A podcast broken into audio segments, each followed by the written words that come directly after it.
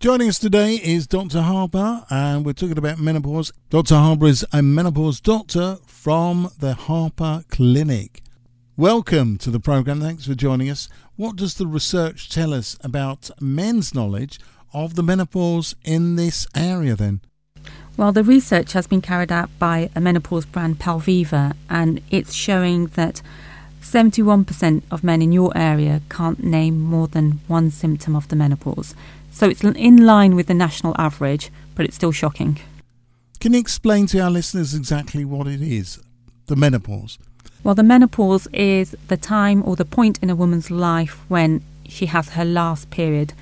And it's a diagnosis made sort of looking back after 12 months. So when a woman has had 12 months of no periods, you can say that she's gone through the menopause. So it can be quite confusing a term for so many people.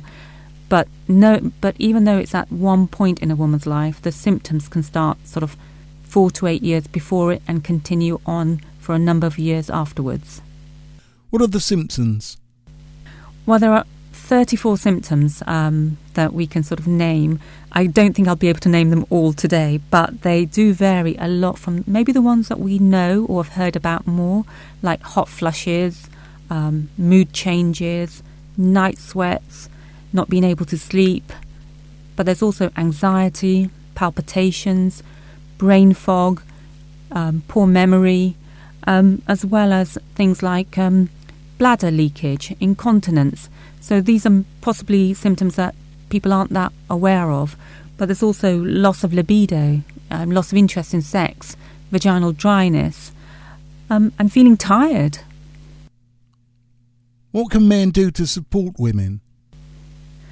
I, th- I think the way to support women is just by being understanding, being um, emotionally supportive. And I think the more that we talk about it, the more that we raise awareness and we make it sort of normalize it within conversations, within our workplaces, in our homes. I think that um, the more that people can then understand it and um, men can then be much more aware of what their maybe their partner, their colleague, their friend is going through. And finally, where can listeners find out more? Well, you can get a lot more information from Pelviva.com, the um, pelvic trainer company who've conducted this survey. You can also get some information from my website, theharperclinic.com. The British Menopause Society today have released seven videos, so that's a good source of um, information. Menopause Matters is also a great website. And the other place I would say where a lot of women are having this conversation is Instagram. Thanks for joining us.